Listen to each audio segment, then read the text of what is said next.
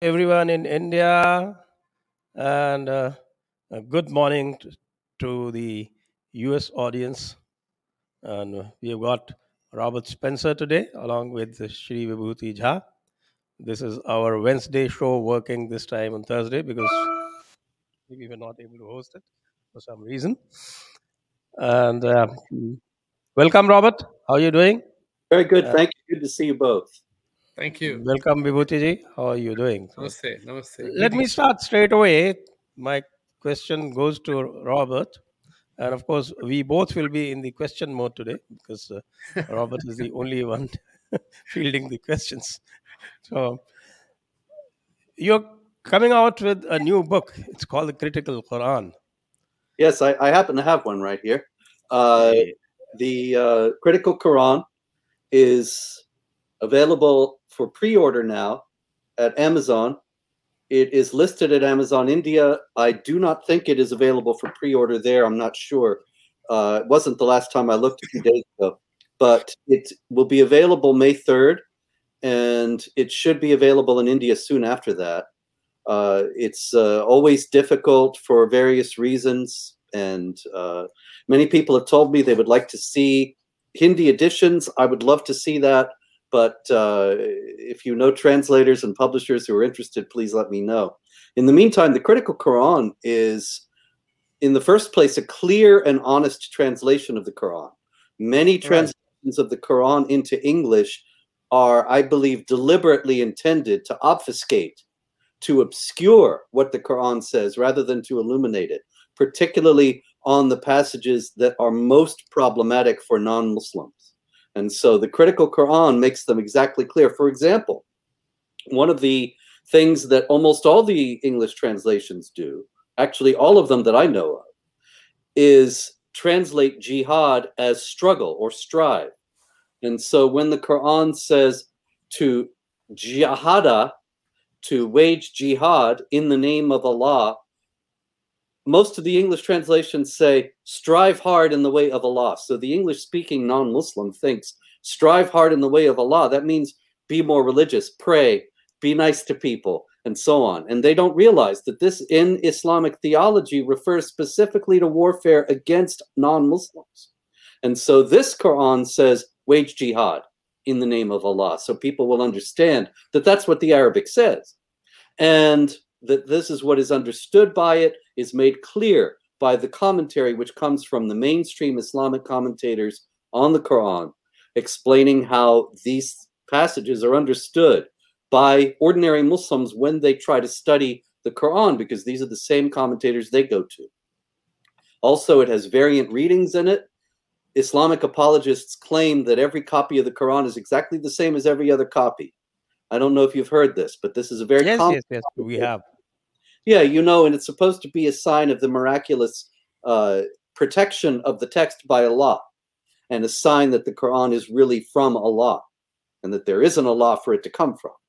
But in reality, there are many variations in the text. Most of them are very minor, but even the slightest variation contradicts what these apologists say. And so in this Quran, for the first time, I'm listing the variations and showing how there are divergences within the text, and it's not like what we have been told. And what about the chronology? Because uh, one of the most problematic things about the Quran is that uh, it's not in a chronological order.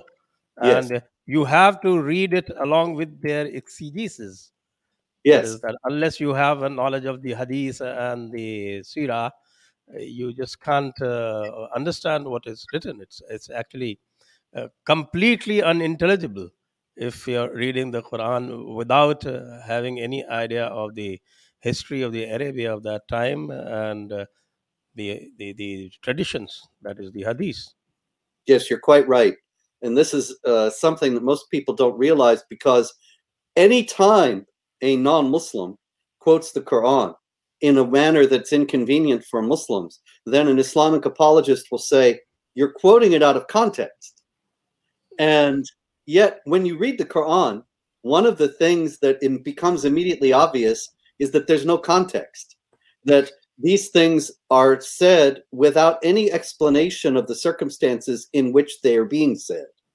and for the most part, you have no idea what's going on, unless, as you say, you go to the commentaries and study the history. So the critical Quran has all that in there, and you Okay. can understand the chronology, the context, the history, everything. It's in the notes right there on the page, and so it's an aid to understanding the Quran as you read. Yeah, so for instance, uh, I'll just take one example, which is uh, the most common apology that is offered. Uh, two very common apologies are offered. And one is uh, your religion for you, my religion for me. That is the Surah 107, that uh, what is called the Al Kafirun. And the other one is that Surah Al Baqarah 256, that it says that there is no compulsion in religion. So uh, these are the commonest apologies. Uh, being the commonest apologies, I guess you must have dealt with these in detail in your uh, critical Quran. How have Yeah. you dealt with these? Absolutely. Well, let's go to, uh, I have it here, and we'll go to chapter 2, Surah Al Baqarah, verse 256. And uh, I note in the, in the footnote it says, Islamic spokesmen in the West frequently quote this verse to disprove the contention that Islam spread by the sword. Actually, I shouldn't have said in the West. I'll try to change that in the next uh, because they say yes, yes, they say that everywhere. Yes, exactly. And so, in the first place, I note that according to an early Muslim, Mujahid ibn Jabr, this verse was abrogated by chapter 9, verse 29, in which the Muslims are commanded to fight against the people of the book. And then I go on to explain other understandings of it and uh, the imperative to fight that is considered to be paramount in the Quran, which is chapter 2, verse 193, and also echoed in chapter 8, verse 39, that Muslims must fight until religion is all for Allah. And so, how can there be no compulsion in religion if you're going to keep fighting until religion is all for Allah? If religion is all for Allah, then you're going to have to force some people to make their religion for Allah. And that means no there is compulsion in religion. And actually in practice we see this because there is compulsion in religion. Obviously, forced conversion is something that many Muslims engage in on a regular basis. And they justify this by claiming that it's not forced. And so, for example, y- years ago, there were two Fox News reporters, actually, a reporter and a photographer, uh, Steve Centanni and Olaf Wiig, who were captured by jihadis. Uh, and they were they converted to Islam, and there was a video made in which they were saying, with the gun pointed to their heads, they're saying, "We were not forced to do this." And it's true. The the people who made the video probably didn't realize the comic irony of what they were saying. They probably thought, well, of course they have a choice. They could have chosen to die. But instead they chose to convert to Islam. And so they had a choice. There was no compulsion. Okay, so um, before we proceed further, let me ask all the viewers please uh, send your questions, keep sending your questions while we are talking uh, for Robert, so that uh, at the end of our discussion, he can take your questions. And also, new viewers, please subscribe. And all those watching, please like the video. Now, uh, while we are on 256, uh, I, I just supporting you in the sense that uh, they uh, say that you're quoting it out of context. They tell us when we quote it. But you read 254. 254 says that every unbeliever is an oppressor. Then you go to 255, uh, that is the Ayat al Kursi, which says that none except Allah has the right to be worshipped. And then in 256, I have Pickthall's uh, translation before me. And uh, I, I, I just read from Pickthall's translation in English. So there's no compulsion in religion. Now, what follows within this um, ayat? Uh, the right direction is henceforth distinct from error. And he who rejecteth false deities and believeth in Allah had grasped a firm handhold which will never break. In fact, the Arabic term that is used is taghut, and Yeah. taghut means the, the, the worst criminal, bigger than uh, a kafir. So uh, I I don't know what is out of context. In fact, that particular sentence, or, or uh, that is, um, there's no compulsion in religion, that stands out as completely out of context. Yes, that's right. It doesn't go with the rest of it. And that's something that I point out all through the Quran that if you, the reader is attentive, then there are numerous passages that don't fit with the rest, the flow of what is being said. And it's very clear all through the book that there are interpolations and edits and all manner of changes, such that the uh, final product is in many areas completely incoherent. Also, I can note you pointed out taghut, and taghut is not even an Arabic word, it's an Ethiopic word. And oh, I didn't know that. Oh, that's right. It uh, according to the Tafsir al Jalalain, it means shaitan or idols and can be singular or plural. But it's actually that's actually a an exegesis that's based on conjecture, because being an Ethiopic import from Arabic, the Muslims don't actually know what it means.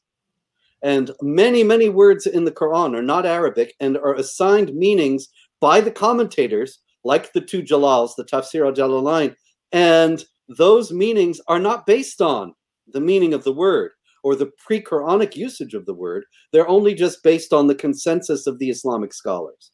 And so this is also something that I bring out in the Critical Quran that it's supposed to be a book in pure Arabic. And it's not in pure Arabic. And it's supposed to be a book that is clear, and it's anything but clear in many passages. Yeah, quite right. And uh, yes, of course. And then 107, that famous ayah that says that, uh, okay, for you, for your religion, and for me, my religion. But nobody talks about the context that is given in the Sirah as yes. to in what context it was said. And it is not a tolerant verse. In fact, it is the most intolerant verse.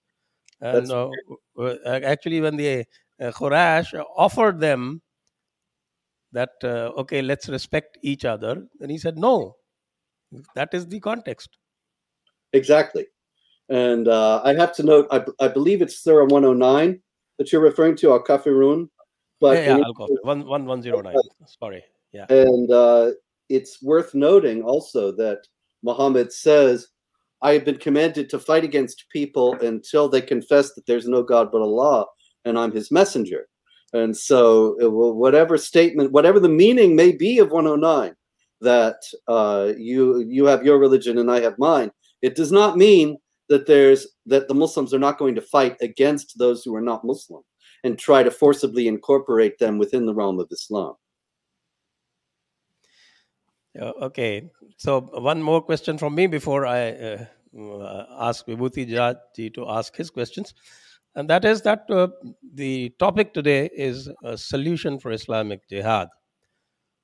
And uh, you have your uh, website, uh, jihadwatch.org, uh, running for such a long time and giving all the details of all the happenings that are going on. Uh, how do we find a solution? Does your book help in that direction? Or is there something more that we need to do?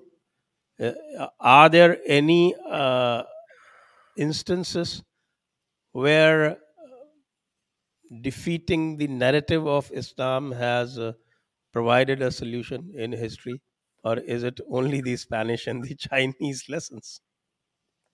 Uh, well, I certainly I can't. Uh, I'm not going to endorse the uh, what the Chinese government is doing now. If uh, you're going to be just as repressive and violent as the jihadis, then it's not the uh, what's the point of fighting against them? But there is a deal that can be done. In the first place, I have to say, unfortunately, there's no solution, but there is managing the problem. A solution would involve everyone leaving Islam, which is not likely to happen. As long as there are people who believe in the Quran and in Muhammad, there will be jihad because the Quran and Muhammad teach jihad.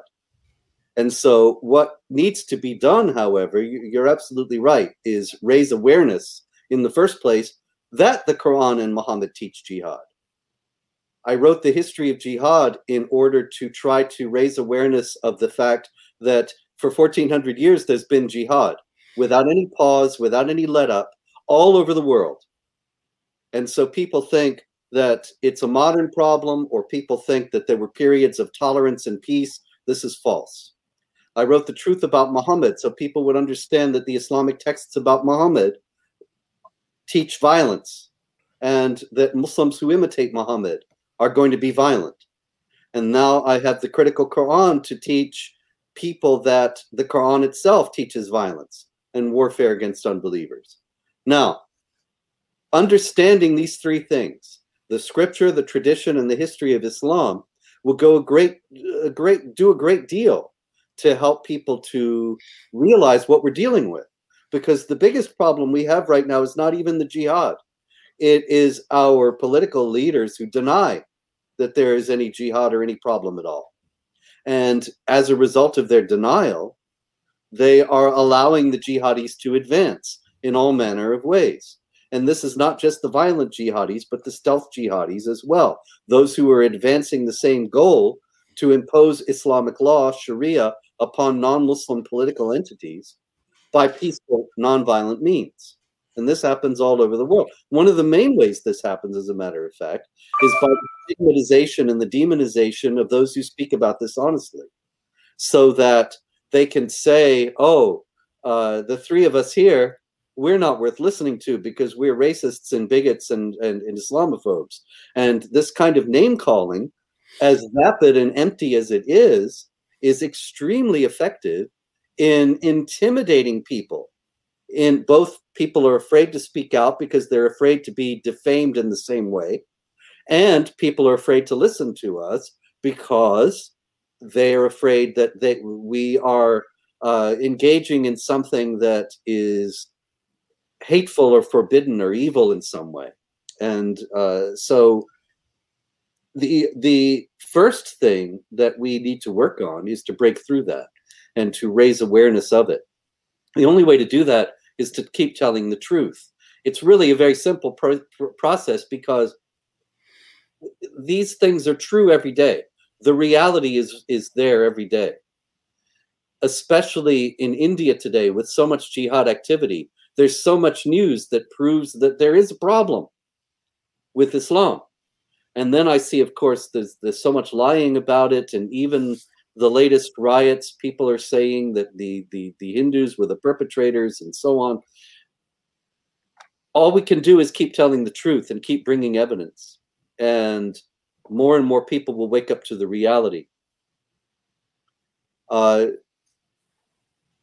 as far as managing the problem also one of the foremost things we have to do is make sure that there is one law for everyone in the country one single system of laws and that there are no special privileges or special groups that obey different laws and this is something of course it's an extreme controversy right now in india it shouldn't be because it's the basis of any free society that there are no privileged groups, that everyone is subject to the same laws and the same accountability.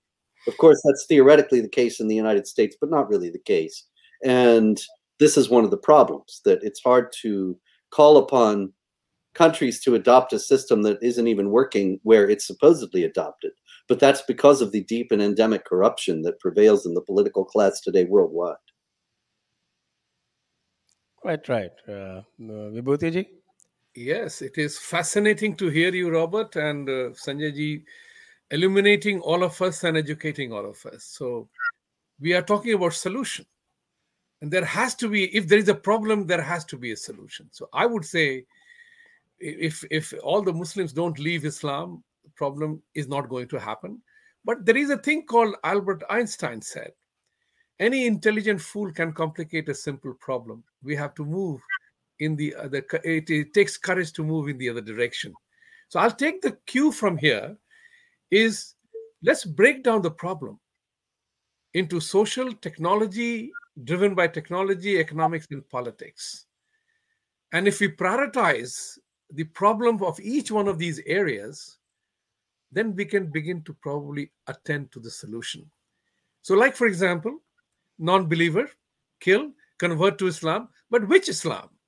Shia, Sunni, Ahmadiyya, Aga Khani, which which which one is the preferred one and what is the guarantee that shia and ahmadiyas will not kill each other or sunnis will not kill each other? So let us let's ask them this question. So if i want to convert to islam which part of islam do i convert to? Let them give us the answer. The other element also is very important. To breaking down the problem there's halal economics economics of halal. How do we address to that? Now nowadays you notice that even forget the forget the goat meat or beef even vegetables rice pulses everything has to be marked as halal. Where did that come from? How did open societies like ours surrendered or gave into that to that insidious penetration of our economic system? So these are issues that we, if we break it into social, technology, economics, and politics, we may begin to find solutions in each one of these areas. And because all of them are connected, we may begin to address problems with everywhere.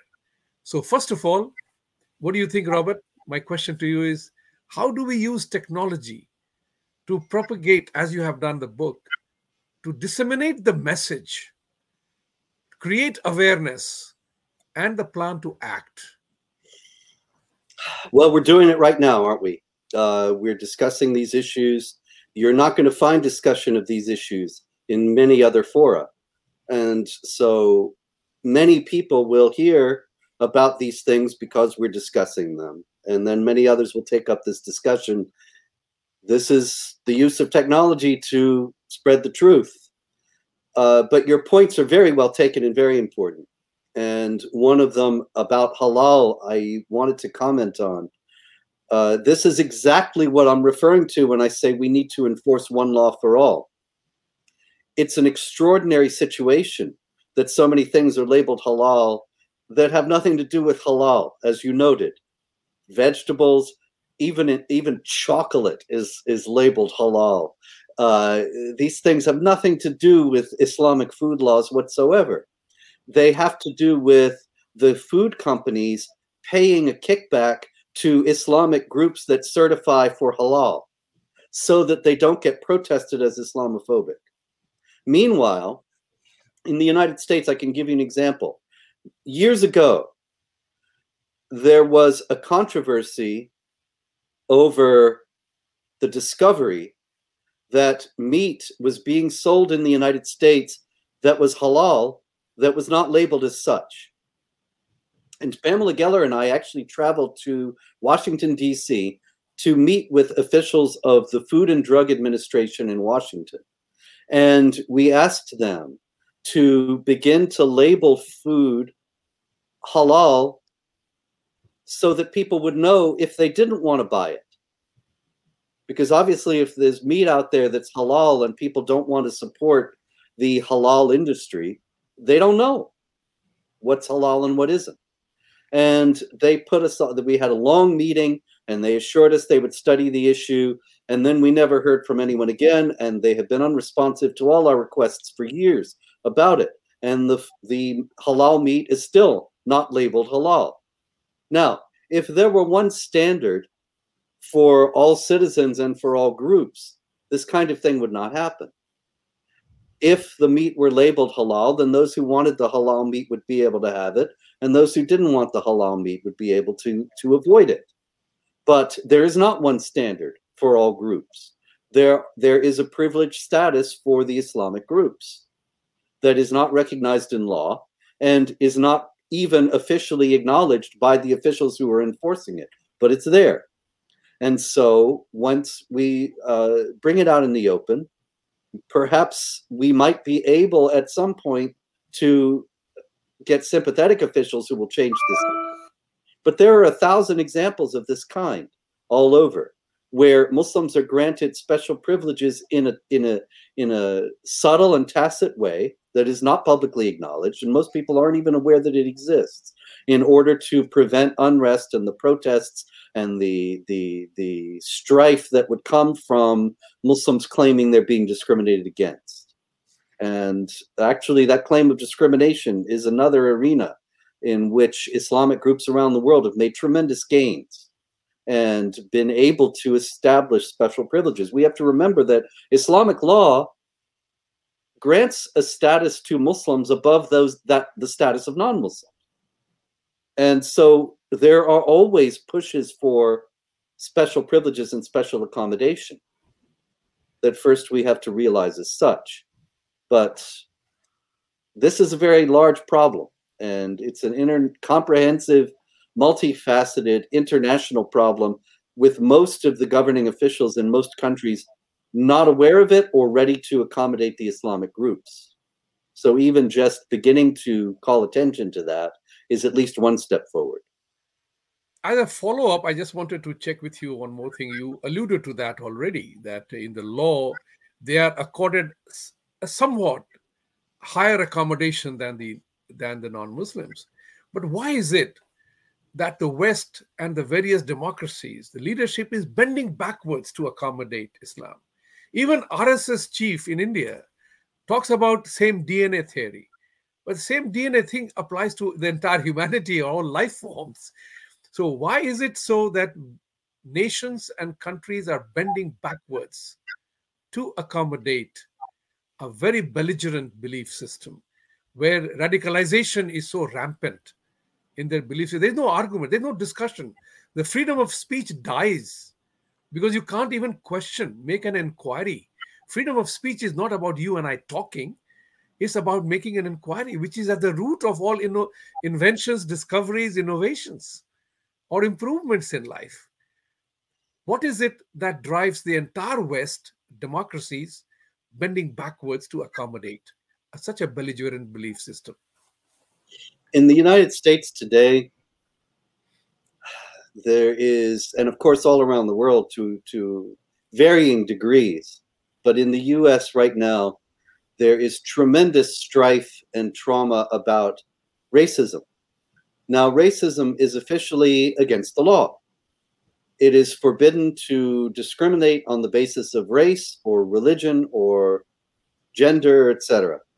However, there is the claim from the left that America is riddled, riddled with systemic racism, that the very ways in which various things operate is inherently racist and gives advantage to uh, white people. This is nonsense, but nonetheless, on the basis of this claim, the claim, the further claim is advanced that various victimized groups, groups that have suffered because of this supposed systemic racism, need special accommodation and special consideration in order to uh, be to achieve equity with the whites. Consequently, various groups are given special privileges and accommodations.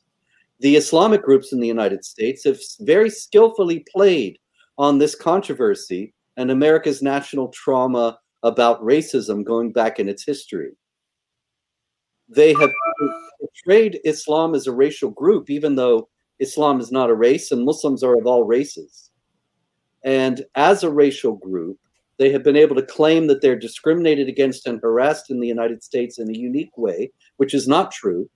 The FBI publishes hate crime statistics every year, and Jews are victimized far more often than any other group.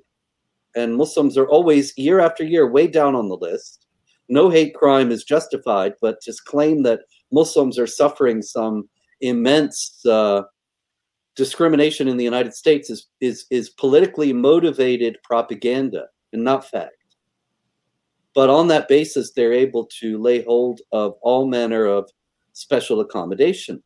And this includes even in regard to counterterror efforts.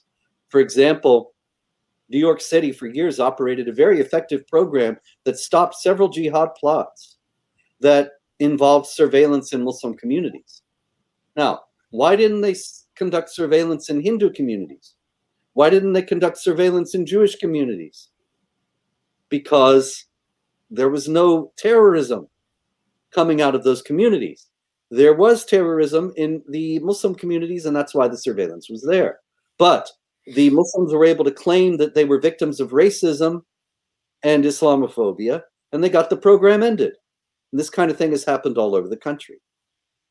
And so, why do officials seem to accommodate this problem and not deal with it because they're terribly afraid of being called racist and terribly afraid of being called Islamophobic. And that indeed would be the end of their careers.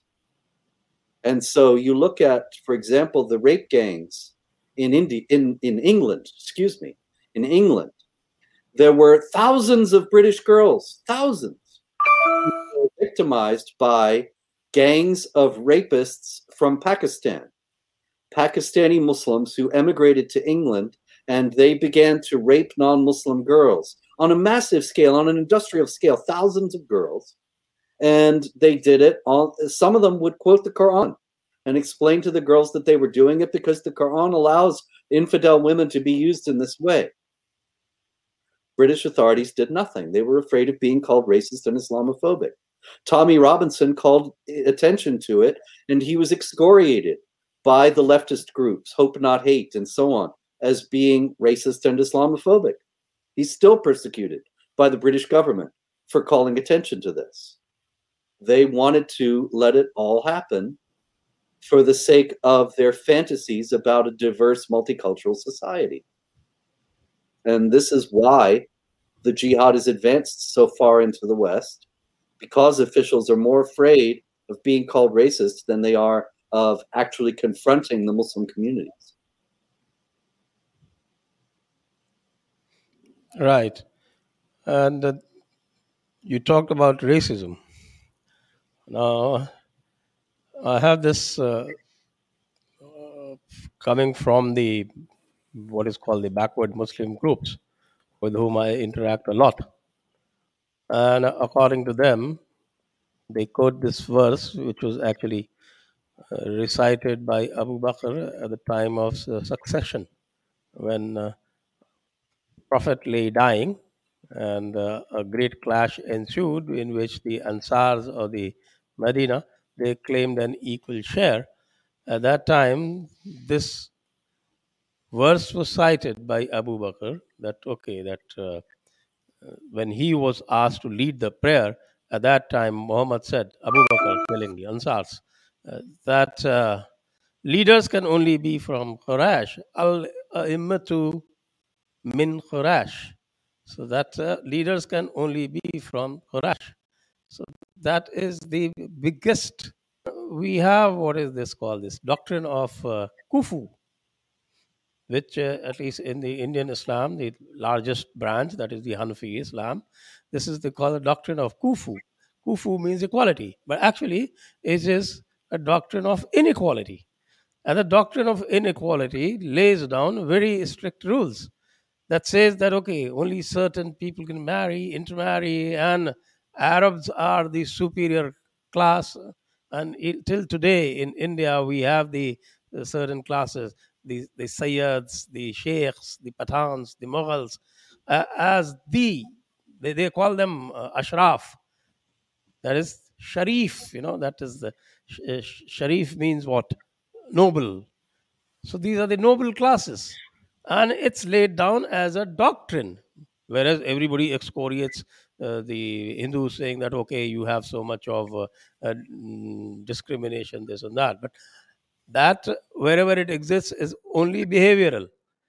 There is no scripture within the Hindu pantheon that supports it, and here is the scriptural reference, the scriptural authority within Islam that supports racism totally and completely and yet anybody who calls it out is called a racist himself. You're quite right. This is very important. Islam is a vehicle for Arab supremacism, and people yes. don't realize this. But it's really pl- as plain as anything is, as plain as the sun in the sky, that Islam is a vehicle for Arab supremacism. For example, think about the fact that there are Sayyids in India and Pakistan these are people who claim to be descendants of Muhammad. In Iran, the mullahs who run the country, the ones who were descended from Muhammad wear black turbans, and the other ones wear white turbans. And the black turban is a sign that you're descended from Muhammad. Now, how likely is it that there are a large number of people in, in Central Asia who were descended from this Arab from Arabia, who never left Arabia in his lifetime? If he existed at all, but that's another question. And Yes. that's that's that's a that's a question that is being discussed a lot these days. Yes. Indeed. and he has relatives all over places he's never he was never even close to it of course it's obvious that many people have claimed to be descended from muhammad for various political reasons to gain advantage in the muslim societies in which they live even uh, the caliph of the islamic state uh, abu bakr al-baghdadi claimed to be a member of the quraysh tribe for the reason you mentioned that abu bakr said the leader has to be a Qurayshi. So here's this Iraqi who's never set foot in Arabia. Now, of course, I understand people travel and, and, and there's a lot of movement of peoples throughout history. So it's not it's not absolutely impossible that al-Baghdadi was really a Qurayshi, but it's much more likely that he took the he, he made the claim in order to be able to lay hold of the caliphate because that's a prerequisite for the being the caliph. And even more than that, for example, a few years back, I saw a meeting of the foreign ministers of the countries of Southeast Asia. And there they were all in a row. And I looked at their names. And the gentleman from Vietnam had a Vietnamese name. And the gentleman from Thailand had a Thai name. And the gentleman from China had a Chinese name.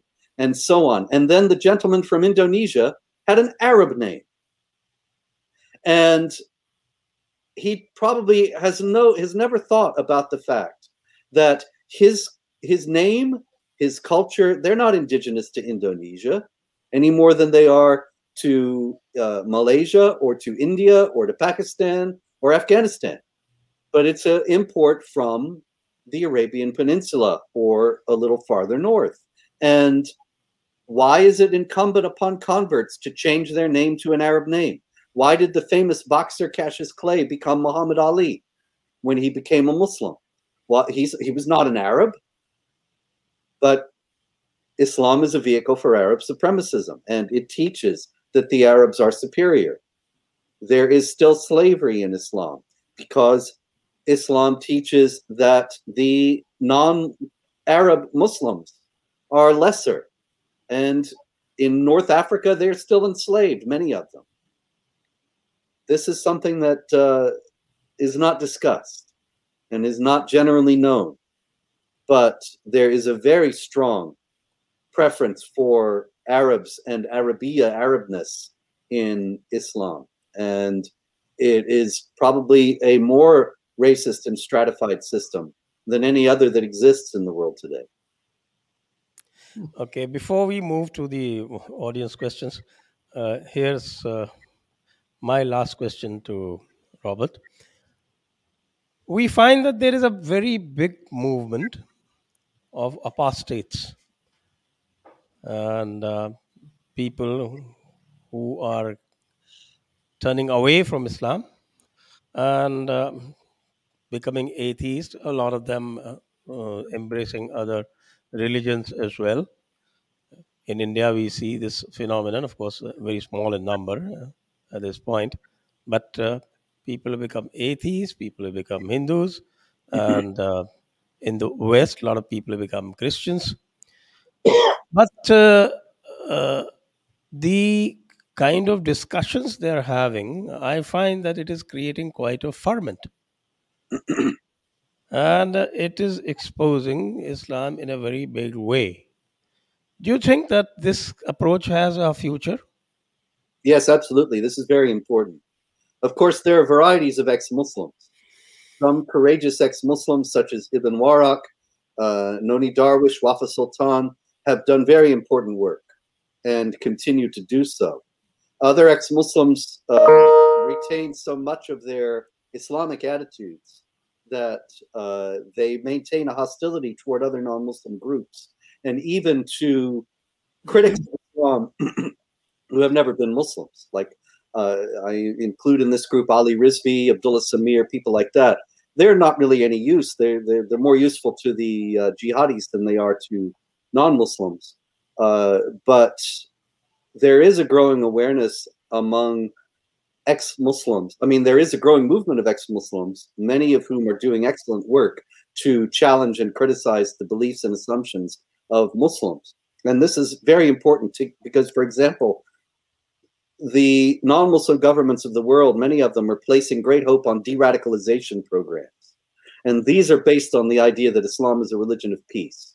And they will teach Yes. jihadis. You know, it's it's ridiculous. They'll teach the jihadis the true peaceful Quran, and then everything will be okay. And of course, the jihadis laugh at this because they know what's in the Quran and they know it's not peaceful. And they know this whole thing is a charade. The governments of the world do not have the courage to actually try to disabuse the jihadis of their Islamic beliefs altogether. But that is the real effective way to make a jihadi not a jihadi. Even Musa Cerantonio the other day, uh, uh, a an Aust- Australian non-Muslim who became a Muslim became an ISIS leader, and he left Islam now. He realizes he said the Quran is plagiarized. If what if our governments were telling people, telling jihadis that they're trying to de-radicalize, that uh, the Quran is plagiarized, that the Quran is is full of non-Arabic words, that the Quran is it doesn't make any sense in many places, that the Quran is all these other things that uh, it's are true about it, then that would stop the jihadis. And so, yes, the ex-Muslim movement is very important insofar as the ex-Muslims are not just backhanded apologists for Islam. If I may Quite push in right, my if, if I might push in my one last question for you, Robert, here it would be driven by one particular fact that our freedom of speech and freedom of inquiry is being curtailed. Islamophobia bill is one such example. We now know their true intent. They want to shut us up. You can't question anything. It will be termed as propaganda and incitement. And then we need to go through an education process to rehabilitate us, you know how do we contest that in our political system which is very important? Because if we can't demand reciprocity then nothing will is going to happen. We are we are way too humble. One of the things is that they are radicalized already. We are pumping money into de-radicalization and they laugh at us. You rightly said so. So the question here again is if we are able to break down the entire process into social economic politics and tech, driven by technology where do we need to make our first push if i may say prioritizing where do we need to do that I need, Yeah, think we they are we- clearly using our system against us Oh yeah. And so we need to press their own contradictions because in the first place it's not a fair fight and they are trying to shut us up. And so we can be as reasonable uh, as the day is long and be as fact-based and have all the information on our side. It's not going to make any difference because they are not playing on a rational playing field. However, if we press their contradictions, then their hypocrisy starts to become clear and then their whole house of cards is vulnerable. For example, they claim to be feminists and that they care for women's rights, and yet one of the most oppressive systems for women in the world, if not the most oppressive, is Islam.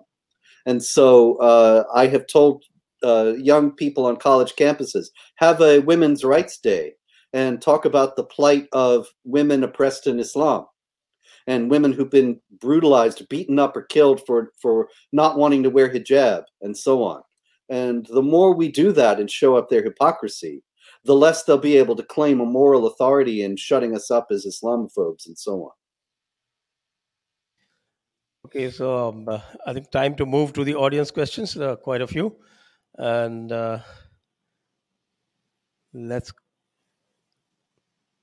let's move to the questions. Before that, I request everybody to please like this video, share it around as much as you can, and also to go to the description uh, and subscribe to our Vimarsh channel. Subscribe to us as well, and also support us and follow us. The links are all in the description. Uh, RP Bharat needs an anti jihad special operations force with 21st century equipment who can work day and night